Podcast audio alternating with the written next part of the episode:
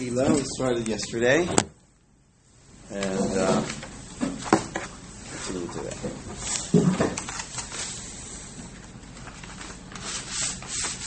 So here, I'm going to work from this sheet. Can you pass that around? Would you guys mind coming closer and just kind of?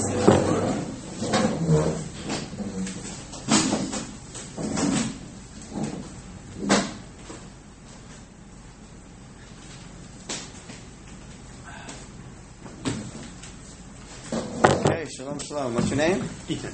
Oh, me? Tommy. Carmi? Tommy, Tommy. Tommy. Yeah, I actually spent a month in Arito, like uh, four years ago, Oh, yeah? during the winter break, yeah. Oh, okay. Good to reconnect. And you are? Ethan. Ethan? Yeah. Okay, and you are? Akiva? Uh huh. Good, good. All right. So today I want to jump right into the Shemona Esrei. Uh, what you have here is something that I, I put together. I call it a Kavana card. And um, basically, what I did is I went through every bracha and I paraphrased it so that a person could use this kind of like training wheels to daven from. So that not, not that you should say these words. I I'm not. I'm not in, intending that one should change the nusach of the tefillah, but just in order to prepare yourself to have some sense of what's the point of this next request or this next praise. I kind of like just gave it a title and, as short as possible, a paraphrase of what the point is. And um, we're not going to read that. You can read that on your own, but uh, you can have that, and we'll begin to understand the Shemona Esrei. Um, so, first of all, the Shemona Esrei is called the Amida. And, uh, okay, well, that's because we're standing. All right. But I don't know, is that enough that it should merit to be called the Amida just because we're standing? Well, no, we're not just standing, but the essence of it is about standing. It says that Avram Avinu, before he had accepted the Brit, he would always fulfill the What's your name? Yeah. Yaakov, nice to meet you. Here, this is the sheet we're working from. Riverdale? You're from Riverdale? Yeah. Okay. Um, if it's called Amida, then that's telling us that there's something very special about that. And it really captures very much the direction that a Jew is meant to be going. Uh, Avram Avinu, as I mentioned before, he uh, embraced the Brit. It says that he fell on his face. He would, he would collapse. Uh, the truth is, all the Nevi'im, except for Moshe Rabbeinu, uh, when they would have a nevuah, they would they would they would faint or they would they uh, no uh, Moshe Rabbeinu was completely lucid. Um, it says that Avram Avinu would fall on his face, but after the Brit, and this week's parsha, it says, and he's sitting. He's sitting. He's able to sit in front of Hashem and not fall on his face and uh, he's able to stand up to Hashem. Ki ki in the story of Sdom, he's able to stand up to Hashem. That's the direction that Torah sees a human being going. It's not in the direction where I am falling on my face and nullifying my sense of self, but just like a parent, a parent wants to build their child and enable their child. They want to see their child get up and stand on their own, so to speak. And so too, the uh, the idea here is that we are able to stand before Hashem. So Shemona Esrei really captures a kind of peak experience where we're getting to a point where we can actually stand before Hashem. Now we do bow, and we bow just not too many times actually. And the Gemara says that if you see somebody bowing more than they're halachically required to, you should teach them not to do that. So if Kook says that's a strange kind of terminology to say, teach them not to do that. Teach them not to do that. Tell them the halacha. No, Rav Kook says no, there's much more to it. Teach them not to do that means something is philosophically flawed in their understanding of what Hashem wants from us.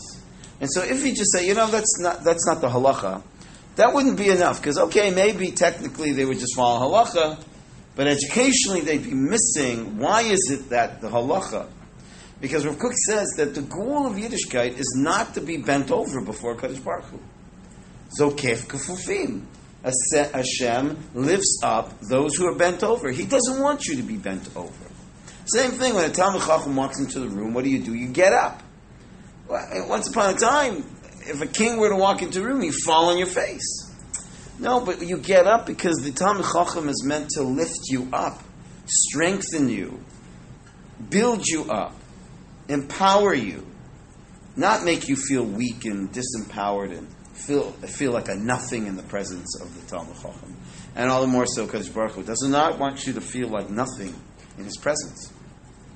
So therefore, Rav Kook says, explain to this person that Hashem doesn't want you to be bowed over. But yes, you do have to bow as a preparation to kind of humble yourself, still a little, little humility. You're standing before Kadosh Baruch Hu. But you bow for the sake of standing up. The goal is to stand up. It's not to be bent over. And that's why the Amida is called the Amida because it's really capturing very much what it's about. I once read a book by a guru, and he said that the goal of his tradition was to teach people to sit. And I think we would say that our goal is to sit, it's called yeshiva, and daven, stand up. Okay? But not just to sit. Not just to sit. So that's very important. And what, uh, and we don't have enough time in the two sessions that we have right now to do this tonight and tomorrow night, is what you'll see if you read these uh, lines carefully is that every request is articulated differently. Like it could have been a standard kind of fill in the blank. You provide wisdom. We need wisdom. Blessed are you who gives wisdom. You provide health. We need health. Blessed are you provides health. It could have been a standard kind of fill in the blank, but it's not. Some brachas start off with a comment. Okay. Some brachas uh, don't. Hashivenu avinu. We go into a request. Some brachas mention a name of Hashem. Some brachas don't mention Hashem's name. Some brachas offer a reasoning behind our request. Some brachas offer no reason for or support, or, uh, or rationalization for our, or a case for our. Why? Why is it like that? There must be some reason. Well, what I've identified is that with every request, we become stronger more assertive, more confident, even to the point that it starts to sound a little chutzpahdik. Blast a great shofar. We don't want anything less than that.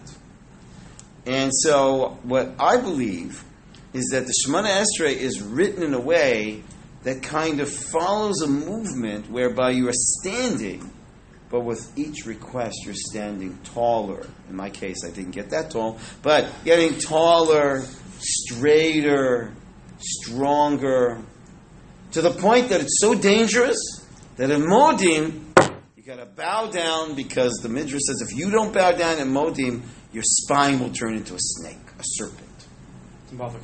Right. When we get to that, right? When we get to that, we'll talk about that. But it means that at this point, you're at a danger zone where you're standing so tall and so strong, so erect, that this is already problematic. So now you have to really bow down.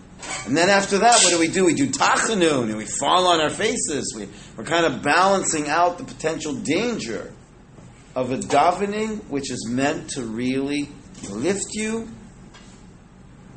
up and empower you and enable you to stand before Hashem. So uh, we'll take a look at some of the nuances, but again, this is a really a super, super crash course. So I want to focus more on the structure of the Shemona Esrei. So, as you know, the first three brachot are praises. And uh, if you ask somebody, why do we praise HaKadosh Baruch Hu? the standard answer is that before you go to a king, you should praise him. You know, you can't go in for the ask. You know, you got to butter him up a little bit. A little bit of ego strokes. It's terrible thinking that you should think that Kadosh Baruch Hu needs this kind of flattery. Kadosh Baruch Hu doesn't need this flattery. Not only does Kadosh Baruch Hu not need this flattery, the truth is what you're saying here is an insult to Kadosh Baruch Hu. Kadosh Baruch Hu is infinitely greater than anything you could say. Like Rav Kook explains, that no matter what we say doesn't come close to what we should have said. And what we should have said is but a tiny, dull spark of who HaKadosh Baruch Hu actually is. Who HaKadosh Baruch Hu actually is. And um, so these praises are not to flatter HaKadosh Baruch I think by now he would have figured it out. No. These praises are in order for us to fulfill what's written at the front of most or many batei midrash or batei knesset. Da lifnei mi ata omed. Know before whom you are standing. And especially the issue of standing. Who is this God that wants me to stand? What kind of God is looking for me to stand. And so these three brachot are not for Hashem's sake. These three praises, these three shvachim, are for our sake. Da lifnei mi ata omed. Know before whom it is that you're standing. What is the first bracha? Now, as I mentioned last night in the Musar, there's a nuance in the first bracha in terms of halacha. In terms of halacha you're supposed to have kavana for this first bracha. And if somewhere in the middle or at the end of Shemana Esrei you kind of wake up and say, "Hey, I'm davening. Hey, where am I? I thought I was uh, in Disney World. Oh, I see, I'm in the Beit Midrash. And that's not good. You know, it's like a Rav once came up to a guy after his davening. He says, "How was the trip?" He said, "What trip?" he said, "When you were davening, I saw that you weren't here. You must have gone somewhere." So, really halachically, the original halacha was that if you did not say the first bracha with kavanah, you're supposed to go back to the beginning. Today, practically, that is not the halacha because sadly, the attitude is that people's level of kavanah is so low that the chances of you doing it better the next time is not so good. So, practically, we don't do that. But nonetheless, we bring in that halacha to appreciate that there's something about this first bracha that really what's written in this bracha, if you don't know this and you don't believe this, you couldn't even start to daven. There's no way that anything you said after that could have any meaning if you don't know this first bracha. And the truth is, I could spend an entire hour at least just on this first bracha. And yesterday I took a risk and I, I, I tried to do it within a half an hour of Musa Shmuz. I thought it was worth it at least to kind of arouse people's attention and challenge them a little bit to take a look and really think about what are you saying the first bracha. So just very quickly, the first word I want you to know is Baruch, and I mentioned it last night. It's amazing how many people I meet that are Torah Jews that don't know what the word Baruch means. They'll say blessed. And I'll say, okay, what does blessed mean? And they'll say Baruch. And I'll say, okay, let's start again. What does it mean, Baruch Ata Hashem? You, Hashem, are Baruch. What it means, or one of the meanings, is you are the source of blessing. You are the source of blessing. That means that having you in my life, and so to speak, the kind of God I know you are, is a God that brings me blessing. See, there are people who have an understanding of Hashem that does not bring them blessing. It brings them burden. It destroys their lives. I've met people like that. That Hashem is destroying their lives because their faith, rather than making their life, is breaking their life. Like uh, there would be atheists that would come to the Lubavitcher Rebbe and say, "I don't believe in God," and the Rebbe would say, "The God you don't believe in, I don't believe in either." Who is the God we believe in? If you learn this first bracha in depth, it's an amazing text that clarifies who is HaKadosh Baruch Hu. What kind of God do we believe in? What kind of God do we believe in? So, um, I actually shared this story with the Smicha students this morning, so now I, I kind of remember it. Um, a number of years ago, I very much wanted to connect great Jewish leaders together. I thought, wow, wouldn't that be great? Especially since at that time I was very involved in the world of outreach. And I wanted to get Rav Noach Weinberg, Zichron Bracha, and Rav Shlomo Carlebach, Zichron Bracha, together. Of course, before they died. Uh, to, now they're together. But uh, in Gan Eden. But, but, but at the time, they were on earth. But they're so different. So incredibly different. Rav Noach was not a Hasidic inclined type of Rebbe. Um, and Rav Shlomo Carlebach obviously was very much a Hasidic kind of Rebbe. And I thought it would be great because they're both so committed to outreach. Rav Noach said for sure he's ready to meet Rav, Noach, Rav, Rav, Rav Shlomo. Rav Shlomo said for sure he was ready to meet Rav Noach.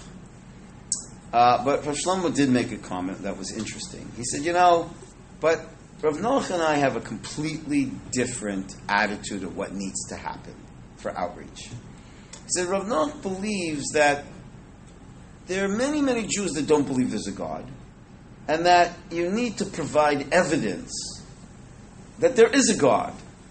He said, Brother, I've traveled the world. I've met Jews from all walks of life. I'm telling you, they believe in God. They just don't believe that God believes in them. And that's their problem. Who needs a God that doesn't believe in me? I don't, I don't, I don't want that God in my life. Well, I, I, I, I, I don't believe in me, and I need God to remind me that He doesn't believe in me either. This first bracha is telling us how much God believes in us. Because what is it saying? Baruch atah Hashem Elokeinu v'Elokeinu Avteinu. Blessed are you, Hashem, you who are our God and the God of our fathers. What that basically means is that you become manifest in the world through us. Our God. Well, what is it about Hashem that's our God? Because there's something about Hashem that becomes channeled or present in the world through us. Just like I cannot be a rabbi without my students. So therefore, you know, I'm his rabbi because without that student, David can't be Rabbi David. And so too, Kadosh Baruch Hu has given us this position, this responsibility, more than that, this uh, powerful opportunity to be a merchava, to be a vehicle for His presence in the world. Our God and the God of our fathers, the God of Abraham, Isaac, and Jacob. Each and every one of these patriarchs were responsible to bring something unique about Hashem that nobody brought into the world about Hashem. And we're taught in the Midrash, and Chabad very much focuses on, on this particular theme. Mitavik Kadosh Baruch Hu, L'sot Yirtov V'Tachtunim. HaKadosh Baruch Hu has a taiva to be in this world. How is the Kadosh Baruch Hu going to get into this world? Through you. How am I going to get into this world as a rabbi? Through students. How am I going to get into this world as a father? Through my children. How am I going to get into this world as a husband? Through my wife. Those relationships reveal and enable something about me to come into the world. And without those relationships, I couldn't be a father, husband, teacher. So too, a Kadosh Baruch Hu says, I want to come in this world. You're going to be the channel for that. Avram brings in Ha'el, Hagadol, Yitzhak brings in Hagibor, Yaakov brings in Norah, El Elyon, and yet Hashem is beyond all that. There's so much more to download about Hashem in the world. Gomel Chasidim Tovim v'Konei Hashem nurtures us with good kindness. What's bad kindness? Bad kindness undermines your self worth. There's a bad kindness. People are so nice to you that they destroy you because they don't build you up. Because you get, you know, that's why in the world of tzedakah, what's the highest form of tzedakah? They don't know, you don't know. It's not the highest form. To empower the person. Give him a job. Get him a job. The first way, the, the ideal tzedakah is to give a person a job. You can't get him a job, give him a loan. Let them pay you back later. Uh, you know they're not going to pay you back. They know they're not going to be able to pay you back. Okay, so you give it to them in a way they don't know where it's coming from. And if you can't do that, so you just give it to them. All, is, all of this is in consideration of maintaining their dignity. That's a good kindness. When I do a kindness and I rob you of your sense of self and your dignity, that's not good. Gomel chasadim tovim, Hashem wants to give you a chesed that that that um, sustains and nurtures. Gomel chasadim, your sense of self, because that's the greatest gift you can give your children, a sense of self. And the Kadosh Baruch Hu wants you to have a sense of self, because if you don't have a sense of self, then you would not even believe you could have a relationship with the Kadosh Baruch Hu. And believe that there's something about the Kadosh Baruch Hu that you uniquely could be bringing into the world because of who you are and the kind of relationship you, you will uniquely have with the Kadosh Baruch Hu. And Hashem remembers the kindness of the forefathers. What kindness did the forefathers do? The kindness they did to a Kadosh Baruch Hu. Because it says that when Adam and Chava did Chet Adam Rishon, well, Uh, when they did the Chet Rishon, what did they do? They threw the Shekhinah out of the world. The presence of Hashem was thrown out of the world. Avram brought back the right side of the Shekhinah. Yitzchak brought down the left side of the Shekhinah. Yaakov brought down the center of the Shekhinah. Whatever all that means is not for now. But they brought the Shekhinah back to the world. But there's more to bring about a Kadosh Baruch Hu into the world. And that's so Gomel Chassidim Tovim. They did a chesed for Kadosh Baruch Hu. The Shekhinah was in exile. They brought the Shekhinah to the world. Zocher Chasdei may maybe go livnei v'ne'en Hashem in to reciprocate to that chesed. Hashem's going to redeem their children. And to redeem their children means I'm going to give your children a sense of self. Because to redeem somebody is to give them a sense of real value. Real value. And all he's doing this. Gomel Chasidim Tovim.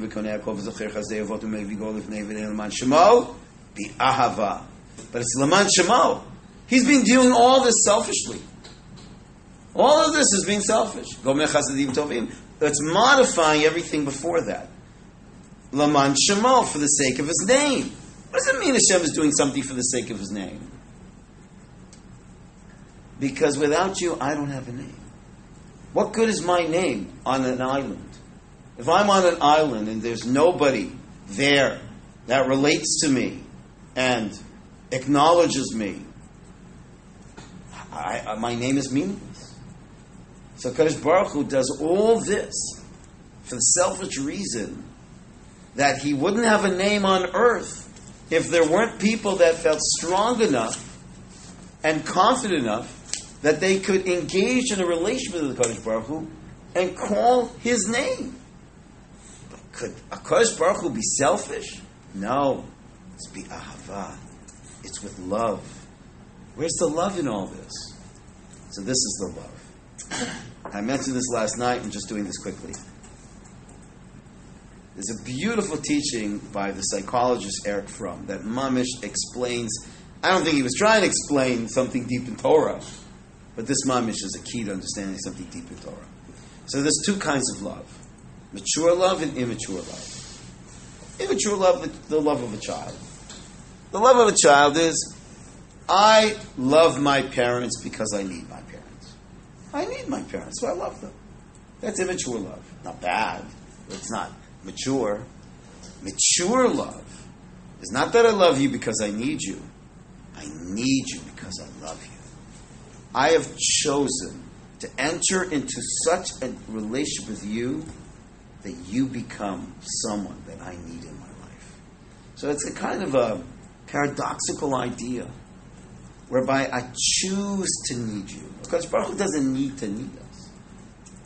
But he chooses to need us. Because you know what the greatest gift you can give a person? A feeling of being needed. There's nothing more devastating, Labriyut, than feeling that nobody needs you. You don't matter. Terrible. Terrible. I had a friend. We were walking along. The, we walked. Oh wow! Psh, wow! I was just talking about how much I need you. And, uh, I have a friend. We were walking along the, the ocean. And Nebuch, he's not married. He's much older in, in age, and he's alone. And he said to me sadly, he said, "You know what? If I were to throw myself into the sea, it would make no difference to anybody. Nobody needs me in this world. Nobody needs me." I said, "Joel, that's not true. I need you." Because you owe me ten bucks. Just joking, but um, I remember I used to work in a building that also housed a place for the elderly. It was sad. So sad. These people in this, and there's this feeling like I have nothing really of any importance to do with my life. And they try to keep them busy. They have disco for the aged. Do you know what that looks like? You know, old people in their 80s doing break dance. It's mamish break dance. they mamish break themselves dancing. This is what they're doing in the last years of their life. Ah, that was nothing. Downstairs, every single day, for three, four hours, was an ongoing poker game in a smoke filled room of elderly men coming every day to play poker. That's what you're doing in the last days of your life. Playing poker. And it was it was never because I kept winning. I'm just joking. So it was never. But now it's so beautiful in Eretz Israel. There's now a project, and I understand it's in other places of the world, but now it's it's in Eretz Israel, and they're and they're actually televising this project.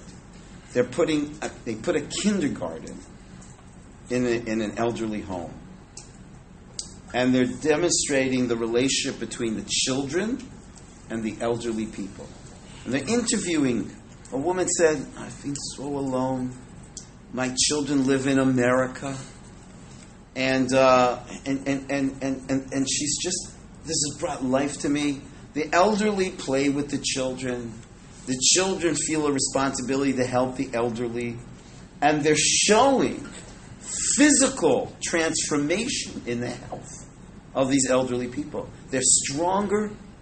There's a man there that walked with a walker, and suddenly he doesn't need his walker because he went to play with this kid. And it's just amazing. They're giving them a purpose to live, a feeling that I'm needed. You see, animals have needs. Human beings have a need to be needed. That's a gift. That's a gift. And so Kadosh Baruch Hu does all this Laman Shemo. He does this all for the sake of his name. I need you. Because without you, I can't be Avinu. I can't be Malkenu. I need children to be Avinu. I need subjects to be a Malkenu. I need you for my name in the world. You're my promoters. You're my PR people. My name is upon you. I've put the responsibility of my name in the world through you. And you know what? And this is an act of love. I'm giving you that opportunity.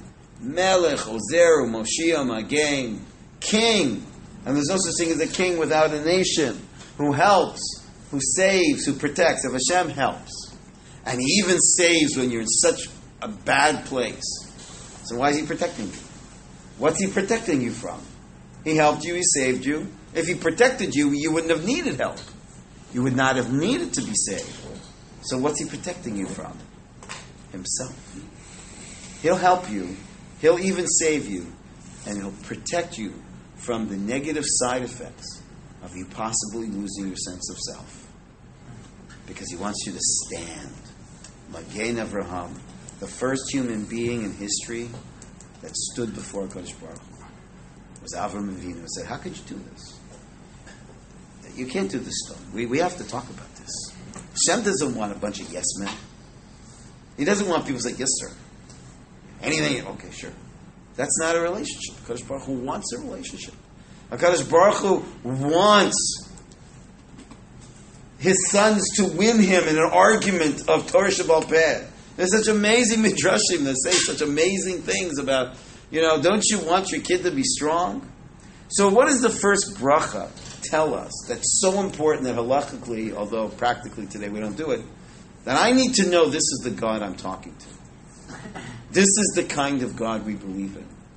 A God that believes in us and chooses to need us. Be ahava, with love. Otherwise, I have nobody to talk to. Why would you even talk to Kadosh Baruch Why would you think he has any interest in your life? What possible interest? Why would the master of the universe, the Ein Sof, have any interest in us? So without that, you really have no leg to stand on for your Amida.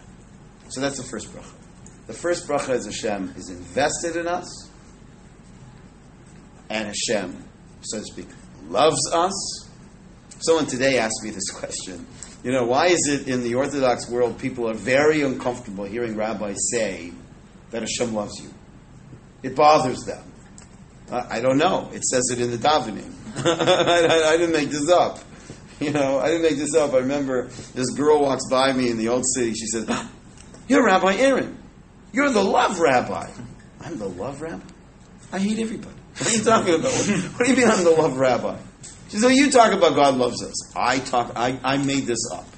Ava Rabba Haftatanya. Avat Olam. I made this up. You don't say it every day. What have you been saying? So, the first bracha is Hashem is all loving, invested, and even more than that, He loves you, therefore He needs you.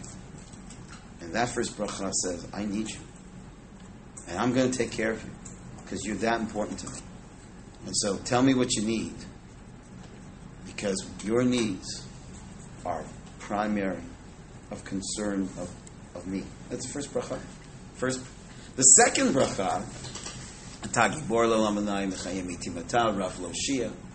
what is that talking about? Now again, I could do an entire hour just on that bracha. And actually, at Orayta, I go through every single bracha, and every single bracha is about an hour.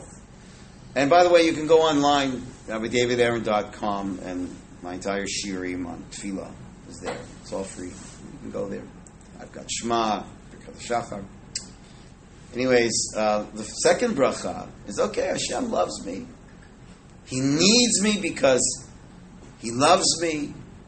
I'm that important to Him. Okay, great. But who says He can deliver? Maybe, maybe He can't deliver. So there's a very famous book by the name of When Bad Things Happen to Good People. It was written by a rabbi, uh, a reform rabbi by the name, I think it's Reform. His name was Kushner. And he wrote this book, and it became a very, very popular book many years ago called When Bad Things Happen to Good People. Now, I'm not judging him. What I understood when I read the book that kind of motivated him to write the book was a personal, tragic uh, situation in his life. His child was diagnosed with something called rapid aging disease. And Nebuch, he saw his son rapidly age and die. You know, at a very, very young age, became a, like an old man and died. And so, uh, so Kushner is struggling with the whole concept of when bad things happen to good people.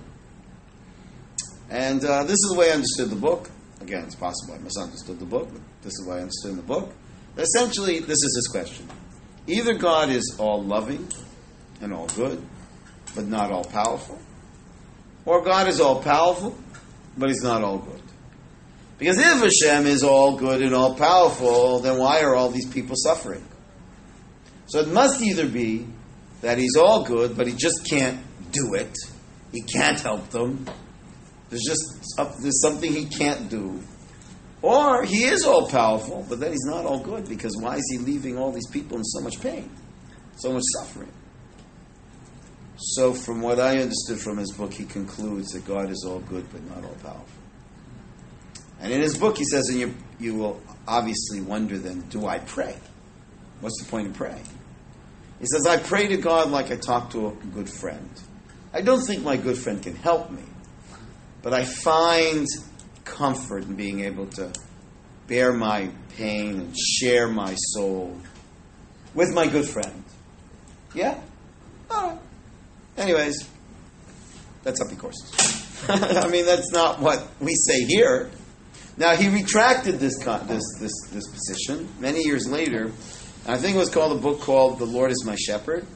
I didn't read the book. I just happened to see it in a, in a bookstore, and I was curious of what's it about. And I opened up the introduction, and uh, he actually says, "I wrote a book when bad things happen to good people," and I and there I had uh, concluded that God is either all good or all or all powerful, but not both. But I retract that.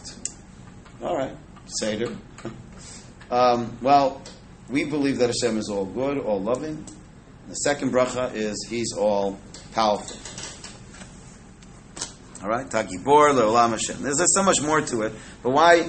Why is it very much centered around Tchias Well, if there's any end that would basically be an indication of the end, the the irreparable, the point of no return, end, that would be death, and and and the Kadosh Baruch Hu can even revive the dead.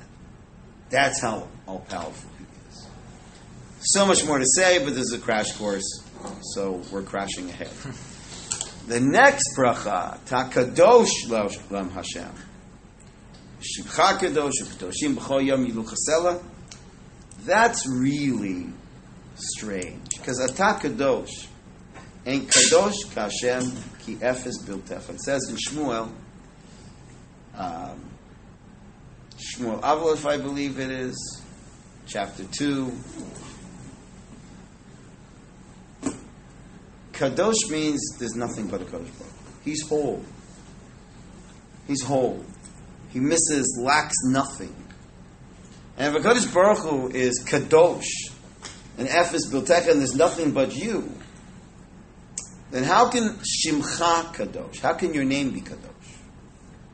That's a contradiction. Because what did we say a name necessitates? Someone not you. There's got to be a not you in the world for a name to have any meaning. Because if there's just you, the names are meaningless. The only reason I have a name is there's somebody not me out there that can reach out and call out and connect to me. But otherwise, I don't need a name. So we're actually saying something quite paradoxical. Atakadosh, which means you're a whole. There's nothing but you. And yet, there's someone not you that says you're kadosh. So it's, it's, a, it's a mystery. Ukdoshim and holy ones. And the question is, who are those holy ones? Some say it's malachim, some say it's tzaddikim. But there are these holy ones that forever praise you. Now, why is that important over here? I think it's important here to remind us that after the first two brachot, that very, very much personified Hashem. He's all loving, he's all powerful, but I have to remember, he's still all mysterious. And forever they will praise you, and they will never come close to figuring you out. Because you are a mystery. I think it's important that we remind ourselves that as much as we talk to Hashem as if He's a person in the sky, we have to remind ourselves that that's not quite true. It's the best we can do as human beings, but uh, he's much greater than that. He's Ein Sof. So the third bracha, I think, is reminding us Norah. The first bracha is very much Ha'ela Gadol. The second bracha is Ha'ela Gibor. The third bracha is Ha'ela Norah. Norah is Asma Norah Makom. Can't figure you out. You're beyond anything that we could say or hope to understand about you. Late machshava tfisabeh. The mind cannot grasp the truth of the Kadosh So this is our God. This is who we stand before, an all loving, all powerful, and yet all mysterious Hashem in our lives. Any questions on that before we go on?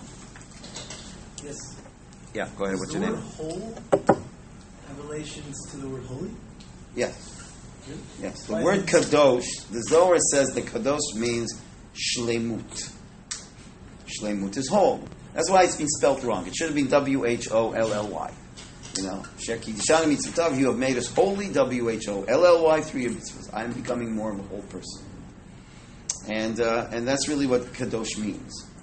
Now, most people know the word kadosh is separate, but that's not a good translation. It would be better to say it means transcendent.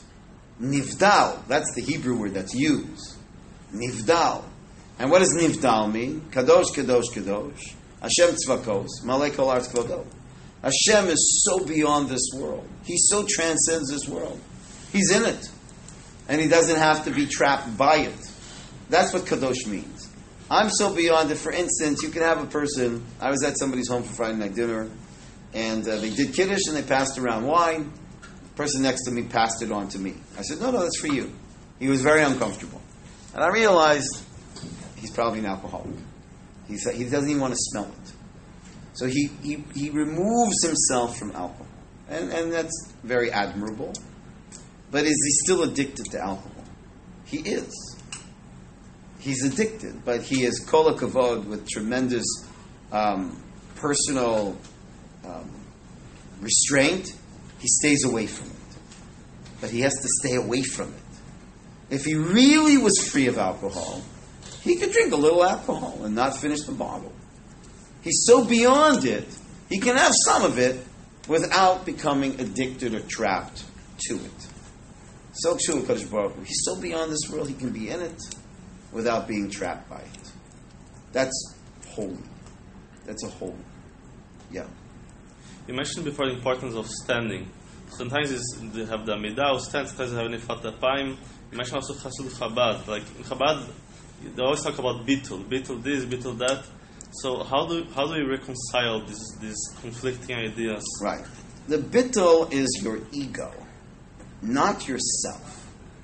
The bittul isn't that you should be a weak person. The Lubavitcher Rebbe was far from a weak person. Moshe Rabbeinu was not a weak person. And yet he says, Ma, what am I? But that's what made him strong. As soon as you know that in and of myself I'm nothing, that's when you're ready to realize in and of a Kadosh Baruch Hu, I'm a part of a Kadosh Baruch Hu. I'm really powerful. But this power doesn't come from me. It comes from my connection to Kadosh Baruch.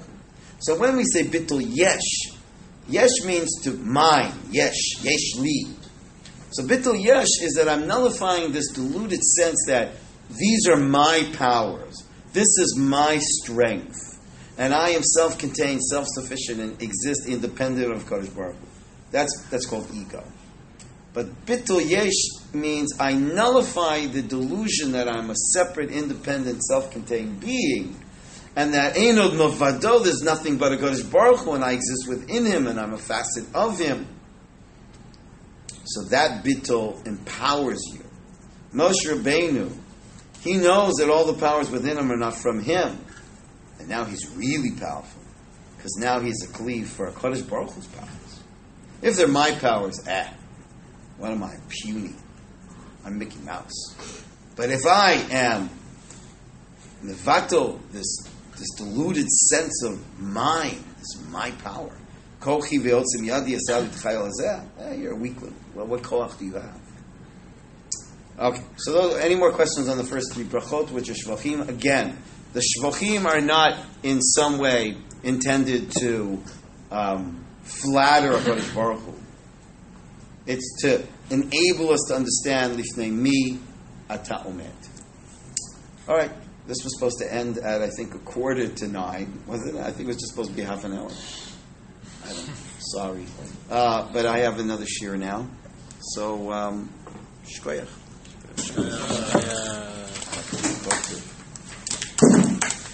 So, Mitzvah tomorrow, we will zoom through the rest of the Shmonah Esrei and we'll crash.